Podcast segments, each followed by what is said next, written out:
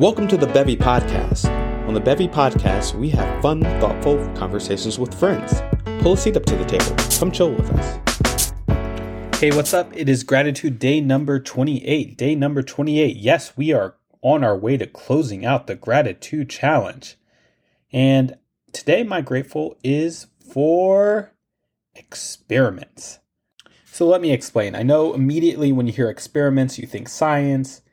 Perhaps you think about that volcano project from middle school, and there are probably some more sophisticated experiments that come to mind. Really, what I'm thinking about here is more the ability to experiment in your own life on the margins with just small things. It could be as small as deciding that you are going to try out a new lunch spot, which has been part of my experiment. Typically, I've been would bring my food from home.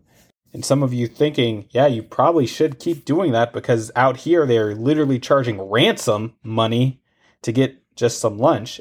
But I will say, historically, people throughout time would eat out. Eating at restaurants was the norm. And they probably weren't like restaurants that we would think of today, but they were restaurants nonetheless because having the resources that you needed to actually cook food and store food, they were really, really tricky. So I learned that in some podcasts way back when, but there you go. You can have that for yourself. A little tidbit. This week I've taken the plunge and I've been experimenting with buying out. And in the process of buying my food out for lunch, I've tried out new restaurants, which has been fun. There are other ways in which you can experiment, either with your time or how you exercise, the exercises you bring. Experimenting allows for you to introduce variability into what might otherwise be monotony. And for some of you, monotony might not be a bad thing. I understand there is some level of satisfaction, some level of predictability that comes with monotony. And I don't mean that in a negative sense, but people deeply crave stability.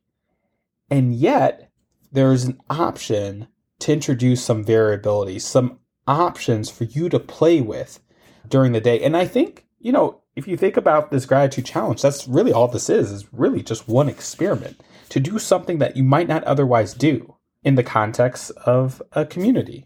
Is there an experiment today that you might take on? Let me know. So that's what I have for you today. Until next time, peace.